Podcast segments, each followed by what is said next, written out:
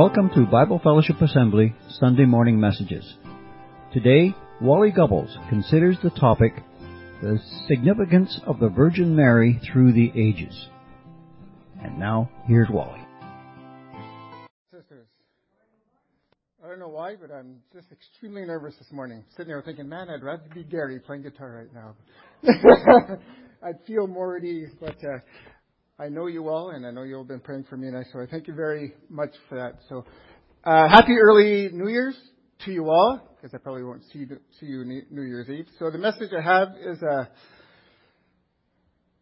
so New Year's, right? It's, it's open topic. What are you going to speak about? And I, I was kicking it around for quite a while, and um, I got a text from somebody I know, somebody I know who's fairly new to the Bible. So we were texting. I said, you know, as someone new to the Bible, what kind of message would you, message would you want to hear on New Year's? And he texted back and he said, what, what's the significance of the Virgin Mary throughout, throughout the ages in Christianity? I thought, well, there's an interesting topic. Um, and it, and it was it's actually it was funny that he said that because just the day before I was thinking about Eve, staying through uh, Genesis, and the curses or the afflictions that the Lord had brought upon her. And in thinking, comparing them to Mary and the blessings that came upon her. And I thought to myself, that you know that would be an interesting study. And then this person texted that, and I thought, well, I guess I'm going to be studying that sooner than I than, than I thought. So, the New Year's message. Um, what is the significance of Virgin Mary in Christianity throughout the ages? Right? Past afflictions versus new blessings as evident in Eve and Mary. So I'll be reading some uh, selective verses from, from Genesis uh, as an introduction, then of course in Luke chapter 1. I just want to say uh, at the forefront here that some of my uh, understanding and interpretations of the verses I'll be covering may be different than yours. So um, I acknowledge and I respect that there are different interpretations of these verses. However, um, I hold to my to the, my interpretation because I believe that is uh, it is sound and it is biblical. Just so I give you the heads up if I say some things that may um, catch your ear, that is why. So let's pray before we read. Our Heavenly Father, we just uh, thank you, as our brother Dave had indicated, for this uh, last Sunday of this year. We thank you for the blessings that have come throughout the year. We thank you for the trials and the ups and downs. We thank you for the people that have come into our lives and the people who have left our lives this year. We thank you for the new year ahead of us, Lord Father, uh, again, for the blessings and for the trials and how they all bring us closer to you, how they all make us stronger. And uh, our prayer, Lord Father, is that you would help us to remain faithful throughout the year, as you are the God who always remains faithful, Lord Father. May we, as your children, always remain faithful to you. In Jesus' name we pray. So Genesis 3, verses 1 to 7. Now the serpent was more crafty than any of the wild animals the Lord God had made. He said to the woman, Did God really say, You must not eat from the tree in the garden? The woman said to the serpent, We may eat from the fruit, uh, we may eat the fruit from the trees in the garden, but God did say, You must not eat from the tree that is in the middle of the garden, and you must not touch it, or you will die. You will not certainly die, the serpent said to the woman, for God knows that when you eat from uh, it, your eyes will be open, and you will be like God, knowing good and evil. When the woman saw that the fruit of the tree was good for food, and pleasing to the eye, and also desirable to, to uh, for gaining wisdom, she took some and ate it. She also gave some to her, her husband who was with her, and he ate it. Then the eyes of both of them were opened, and they realized that they were naked. So they sewed fig leaves together and made coverings for themselves. Then the Lord said to the woman, What is this you have done? And the woman said, The serpent deceived me, and I ate. Therefore the Lord said, I will make your pains in childbearing very severe with painful labor, you will give birth to children. So let's unpack this a little bit. So as, um, as the first stewards of God's covenant people, Adam and Eve were given that the wonderful privilege, uh, a wonderful responsibility of cultivating the garden that the Lord God had planted eastward in Eden. That is, they were to advance the foundation that he had established, right? To expand the work, the work of his hand. And they were given the, the commandment to go forth, multiply, and, and, and fill the earth. That is to bring children onto the Lord. Children who, like they, were be, were be made in God's image. That is man and woman. To be one. Unity. To be one as the Lord God was one. They were to have dominion over the tribes, tribes of the earth. As the first, they were to be the last. As the greatest, they were to be the least and the servants of all. They were not to be served, but they were to serve. But to, uh, to serve. They were to wash one another's feet and to love one another as themselves. Even their children, we, as we see in them, they were to be overseers of God's people. Where one, like his father, was a gardener, sowing seed, pruning the trees that produce fruit that, so that they would produce more fruit. Or the other son was a good shepherd, tending to the sheep and feeding the lambs. So as innumerable as the stars in the sky and the sands of the shore, so were to be the offspring of mankind. And they're to bring the Lord's glory and provision to all the creatures of the earth. However, among the inhabitants of the land, there was one who was crafty as a serpent. He was a liar and he was a murderer. And his disguise as a messenger of light would prove successful uh, in leading the woman to consider the glory of obtaining godlike wisdom through the knowledge of good and evil. The idea of being equal with God in wisdom was pleasing and desirable and tempting, and Eve and her husband were dragged away by their sinful desires. So as a result, this covenant relationship that they shared with the Lord God was dissolved. This godlike unity in which they were created was corrupted. The joyful and fruitful work of their hands within the garden would now be defined, uh, uh defined uh, or um, would be defined by toil and sweat and thorns and thistles outside of the garden. They sacrificed order and peace for chaos and frustration. And they traded glory and blessing for shame and affliction. So although mankind would still fill the earth, although they would still multiply, they would not be fruitful. Although they would fill the earth, they would no longer have affectionate reign over it. So with Adam and Eve unseated from their position of authority over all creation, no longer would their strivings to bring forth or to cultivate righteousness on the earth produce fruit. And any effort to bring forth children in the likeness of God would be painful and futile. Listen to these words of Isaiah when, when speaking for the nation of Israel. Isaiah writes, As a pregnant woman about to give birth writes and cries out in her pain, so were we in your presence, Lord. We were with child. We writhed in labor, but we gave birth to wind.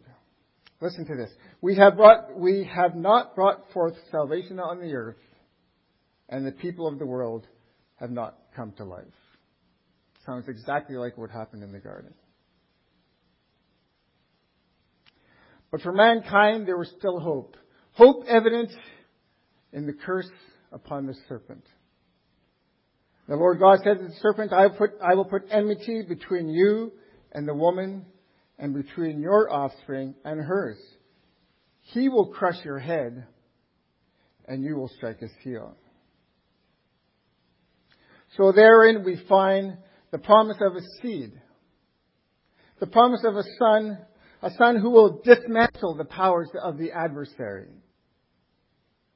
As we see in the illustration of the crushed head, the, the source of the serpent's might, its venomous fangs and its flickering tongue would be rendered impotent and unavailing. For mankind, here lies the promise of liberation from the afflictions they brought upon themselves through their prideful disobedience.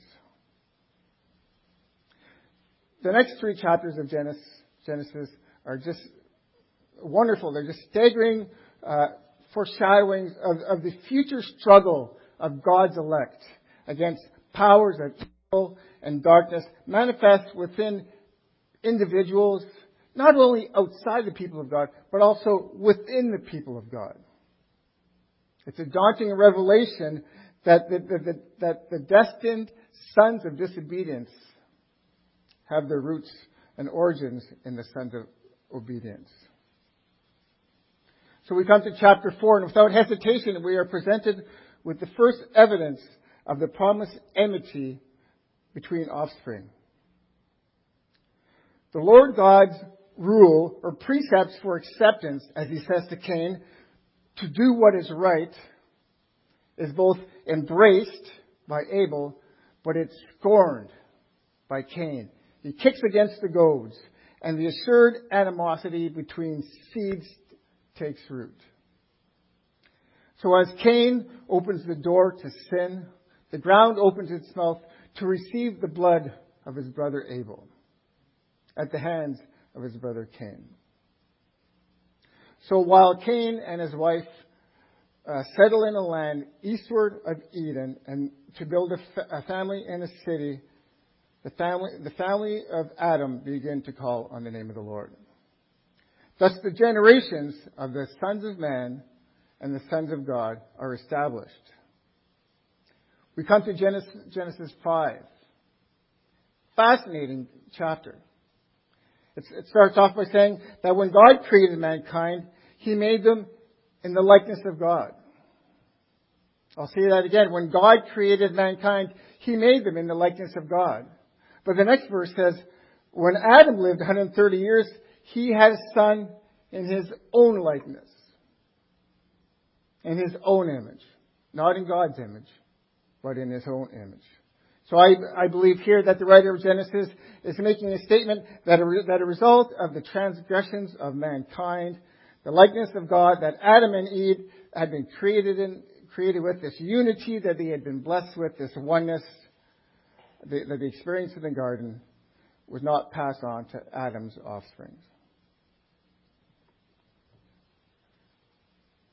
Not only has a clear division been established between man and woman, as seen in God's decree to Eve that her husband will be her governor, but a division between God and mankind has resulted and is made obvious in Adam and Eve's, Eve's banishment from the Garden of Eden and the Lord's severe measures to prevent any access to the tree of life. Adam has broken the covenant, has broken covenant with God. His transgressions have uh, brought forth afflictions upon him and his offspring, his sons and his daughters. They are now made in his likeness, and like their father, the yoke is heavy and hard, and they long for rest for their souls.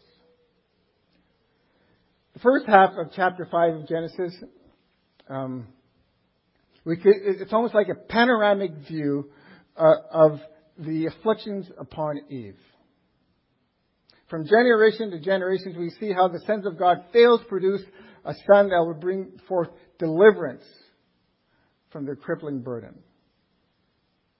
The first, the first six men of Genesis 5, Adam, Seth, Kenan, Mahalalel, and Jared, we read about them that they lived so long, they had a son, lived, lived another number of years, had sons and daughters, and then they died.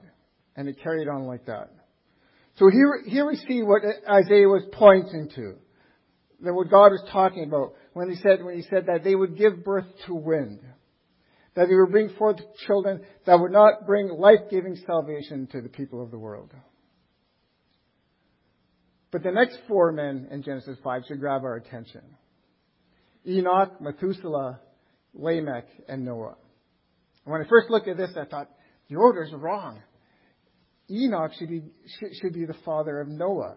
why are Methuselah and Lamech in the middle? If you know what I'm saying.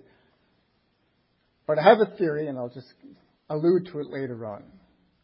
So Enoch, the son of Jared, his name meaning dedicated and anointed, and has this particular description uh, about him. Uh, says that Enoch walked faithfully with God. Then he was no more because God took him away. Or as the writer of Hebrews says, he did not experience death. Then from Enoch came Methuselah, and from Methuselah came Lamech, whom I will call the two witnesses, the two olive trees of this era. And from Lamech comes Noah, of whom Lamech prophesies, he will comfort us in the labor of his painful toil, of our, the toil of our hands, uh, caused by the ground the Lord has cursed. So the combination of these four men point to something new for those in the land who call upon the name of the Lord. Together they manifest an overwhelming foreshadowing of a time when the heavy yoke will fall, fall from the neck of God's people and the dust will be shaken from the clothes. There will be rest for their souls and they will be clothed in the strength of the Lord. But before the sons of God, before the people who call the name of the Lord inherit the earth, the earth must still be shaken. The evil and the wicked upon the land must be shaken and removed. A day of destruction for the ungodly was at hand in the days of Noah. Out of watery chaos, the earth was formed, and by a chaotic deluge, it will pass away. Which brings us to Genesis chapter 6. At the beginning of chapter 6, we read that the sons of God, and I interpret this as the sons of Adam, or the sons of Seth, took wives for themselves among the sons of men, which I would interpret as the sons of Cain. This, this language is often pictured in, in the Bible as God's elect people committing adultery against Him, or committing idolatry.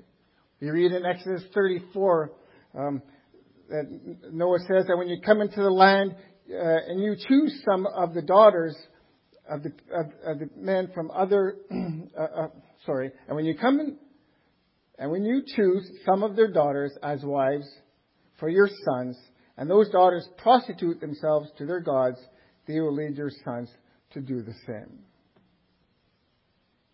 So this is how, this is how I interpret the beginning of chapter 6. That when they took wives for themselves, it's meaning that they left God to go serve other gods, foreign gods. So these apostate tempted the Lord. The outcry uh, against them and the grievous sins had reached heaven. They and, the, they and the gods in whom they played the harlot with, God would devour with the breath of his mouth. He would not wrestle with them for much longer. Their days are numbered and their time was short. For this reason, God would judge all who had heeded the right, uh, who had not heeded the warnings of righteous Noah, but had, persu- had been persuaded by the serpent-like deception that you will not certainly die. But Noah found favor in the eyes of the Lord. Which brings us to, to, to Luke chapter 1 and Gabriel's visit to Mary. In the sixth month of Elizabeth's pregnancy, God sent the angel Gabriel to Nazareth, a town in Galilee, to a virgin pledged to be married to a man named Joseph, a descendant of David. The virgin's name was Mary. The angel went to, uh, went to her and said, Greetings, you who are highly favored. The Lord is with you. Mary was greatly troubled at his word and wondered what kind of greeting this might be. But the angel said to her, Do not be afraid, Mary. You have found favor with God. You will conceive and give birth to a son, and you will call him Jesus. He will be great and be called the Son of the Most High. The Lord God will give him the throne of his father David, and he will reign over Jacob's descendants forever. His kingdom will never end. How will this be, Mary asked the angel, since I am a virgin? The angel answered, The Holy Spirit will come to you, and the power of the Most High will overshadow you. So, so the Holy One to be born will be called the Son of God. And even Elizabeth, your, your relative, is going to have a child in her old age. And she who has who is said to be unable to conceive in her sixth month, for no word uh, from God will ever fail. And Mary said, I am the Lord's servant. May your word to me be fulfilled. Then the angel left her. At that time, Mary got ready and hurried to a town in the hill country of Judea, where her uh, where she entered uh, Zacchaeus' home, Zechariah's home, sorry, and greeted Elizabeth. When Elizabeth heard Mary's greeting, the baby leaped in her womb, and Elizabeth was filled with the Holy Spirit. In a loud voice, she, expl- she exclaimed, Blessed are you among women, and blessed is the child you will bear. But why am I so favored that the mother of my Lord should come to me? As soon as the sound of your greetings reached my ears, the baby in my womb leaped for joy. Blessed is he who has believed that the Lord will fulfill his promises to her.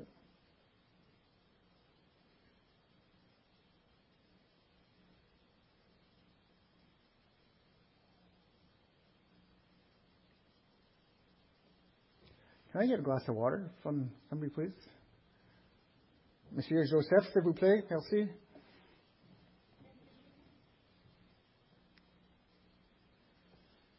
What a fantastic way for Luke to start his gospel.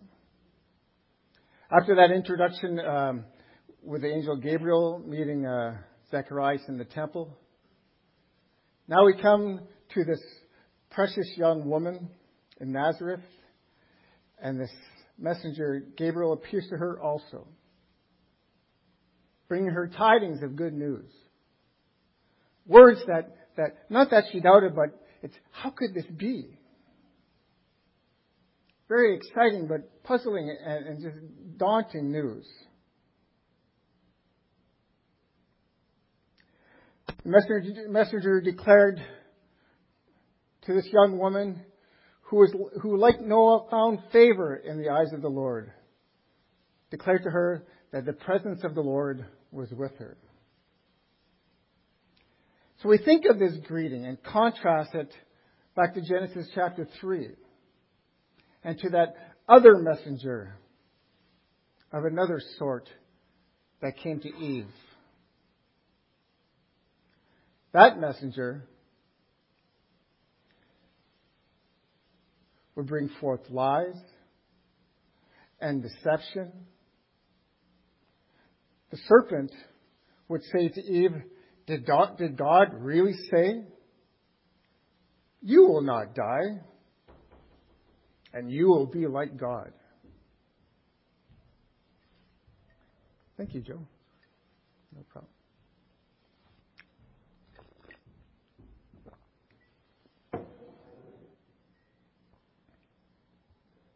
So, but compare this to Gabriel's Gabriel's greeting uh, to, to Mary. See, where the serpent challenged the character of God, where the serpent challenged the integrity of God's word, Gabriel confirmed its infallibility. For as when Gabriel was departing, he said to Mary, No word from God will ever fail. Amen to that. Look at Mary's response to Gabriel. It's fantastic and it's faithful. I am the Lord's servant. May the word to me be fulfilled. Now, we compare this to Eve, who, who, who would stand high on her feet, reaching up for what is forbidden, and thinking to herself, I will be equal to God. Where Mary would bow down humbly, presenting herself as a bondservant to the Lord and whispering, Your will be done, not mine. Gabriel announces to Mary that she was blessed among women, for she would conceive and give birth to a son, but not to a son who would, who, who could not or would not bring salvation to the world, but to a son whose name was Jesus, meaning the Lord saves. Because he will save his people from their sins. And then we come to Elizabeth. We are truly fortunate and blessed that Luke included Elizabeth in his gospel. To have her words and her conversation, conversation with Mary. See, she is a fascinating and a very important character in the development of the Gospels. So Elizabeth was the soon to be mother of the last prophet of the Mosaic covenant. The covenant mediated through Moses at Mount Sinai. Within this covenant is the giving of the law. The law that reflected the holiness and pureness and the uniqueness of the character of God. The law that was to, to train up Israel to reflect God's holiness to all the nations of the world. And the commandments that were to bring life. But as we know, the commandments brought death because of Israel's hard heart and their stiff necks, stiff necks, and because of the weakness of the flesh, the commandments that were intended to bring life only brought death. And it was a dire reminder to the Israelites of the sin of Adam and Eve and mankind's desperate need for that Redeemer that God had promised. Elizabeth's son John would be that final herald of the Mosaic covenant to trumpet the good news of the time of redemption for Israel, time when that Redeemer would come, and that time was at hand. the unveiling was near. So during his ministry, John would point to the one who he saw, who he saw the Spirit of the Lord uh, descend upon and declare Uh, sorry, and declare that this Jesus is one who is more powerful than he. Therefore, it is no surprise that when Mary entered Elizabeth's house, that John in the womb of Elizabeth jumped for joy, for he, here was he who would bring, who will bring forth the new covenant, one more powerful than, than the old covenant, the covenant that God made with Israel when He took them by the hand and led them out of Egypt, for they did not remain faithful to His covenant, and He turned away from them we come to Elizabeth's famous words that we all know Blessed are you amongst women, and blessed is the child you will bear, or blessed is the fruit of thy womb. For Eve and all the women in the lineage of Adam, what was conceived in them was from man, was from fallen man. And they were overpowered, and they were overshadowed by the power of sin. But what was conceived in Mary was from the Holy Spirit.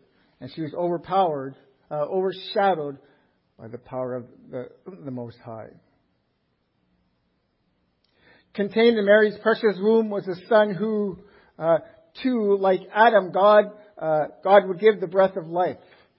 But unlike Adam, the grave would, the grave, uh, he would not remain in the grave. For like Enoch, he would, he would walk faith, faithfully with God, uh, God, and the Lord would take him away.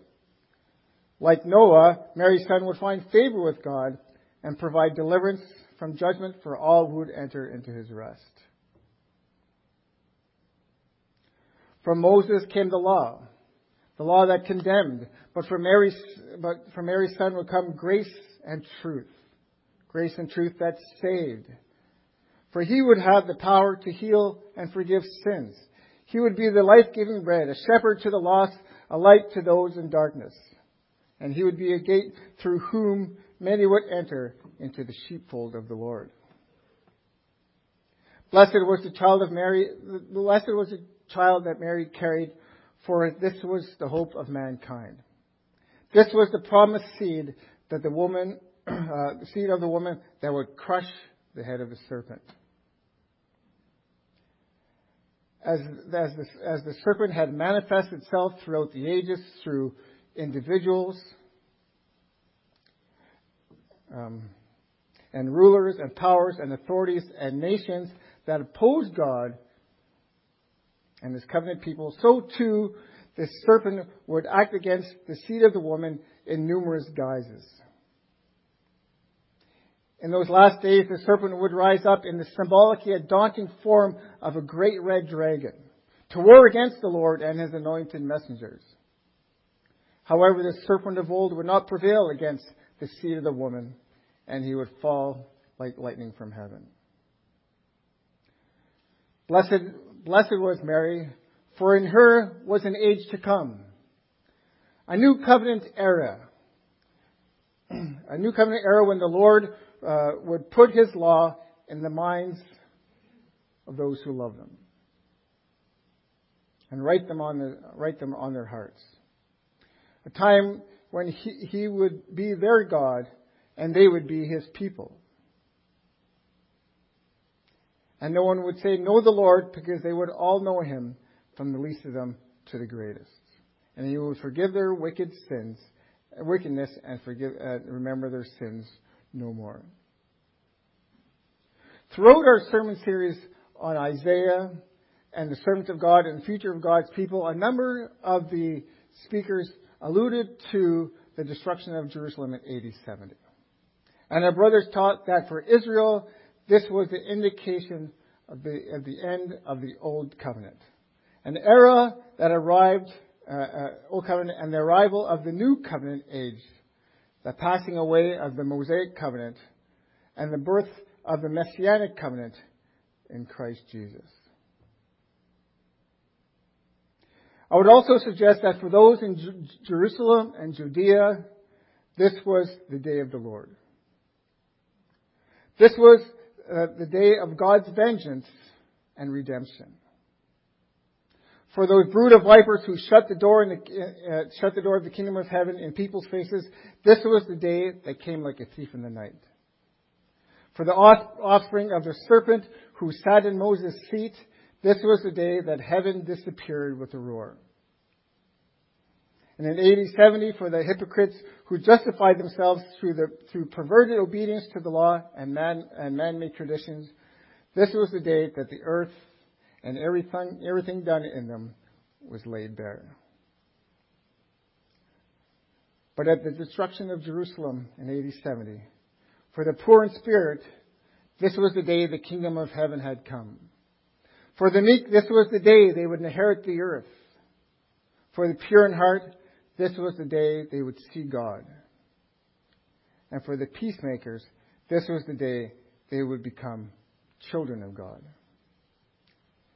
Again, listen to this, these fantastic words from Isaiah. Isaiah 65. This is what the Lord says. As when juice is still found in a cluster of grapes, and people say, Don't destroy it, there is still blessing in it, so will I do on the behalf of my servants. I will not destroy them, I will not destroy them all. Before, uh, therefore, this is what the sovereign Lord says My servant will eat, but you will go hungry. My servants will drink, but you will go thirsty. My servants will rejoice, but you will be put to shame. My servants will sing out of the joy of their hearts, but you will cry out from anguish of heart and wail in brokenness of spirit. They will not labor in vain, nor, nor will they bear children doomed to misfortune. For they will be a people blessed by the Lord,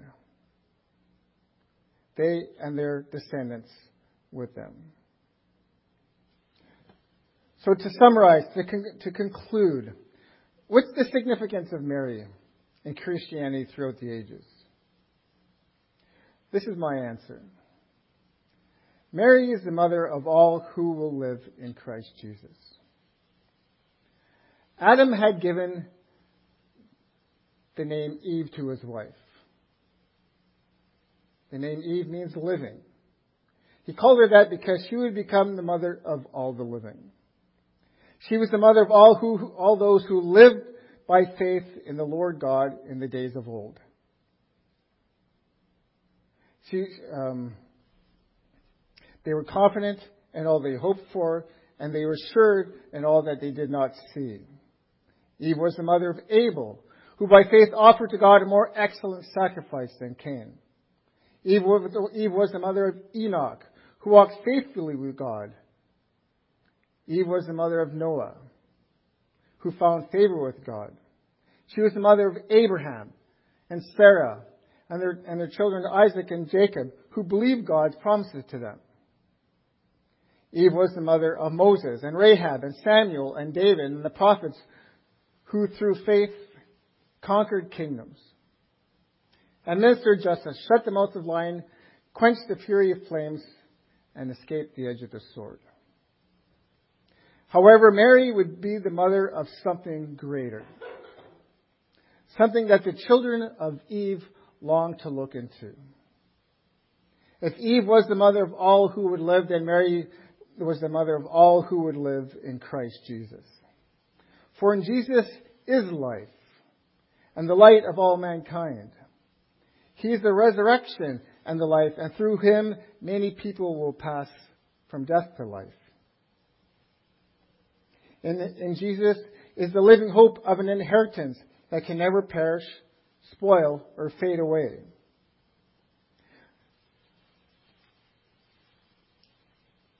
Jesus became the firstborn from the dead when he stepped out of the grave three days after his crucifixion. Therefore, all who are baptized into his death are baptized into his resurrection. And all who believe in him shall not perish, but have eternal life, for they are born again.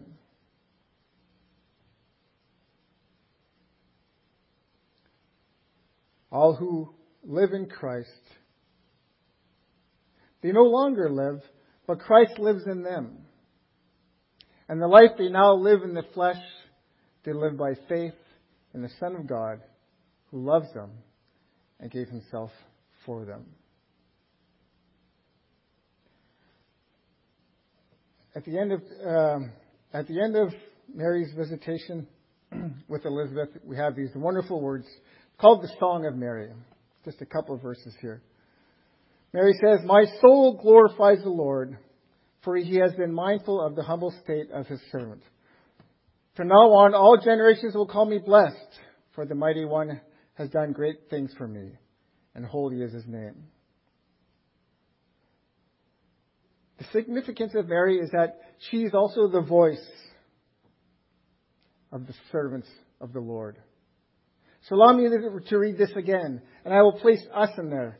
Our souls glorify the Lord for he has been mindful of the humble state of his servants.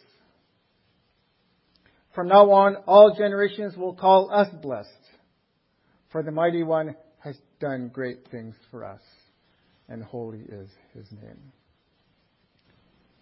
Our Heavenly Father, we thank you for revealing these things to us. Thank you, Lord Father, that in this new year, Lord Father, we will go forth with the knowledge of the new life you have given to us. Thank you, Father, that we are born again.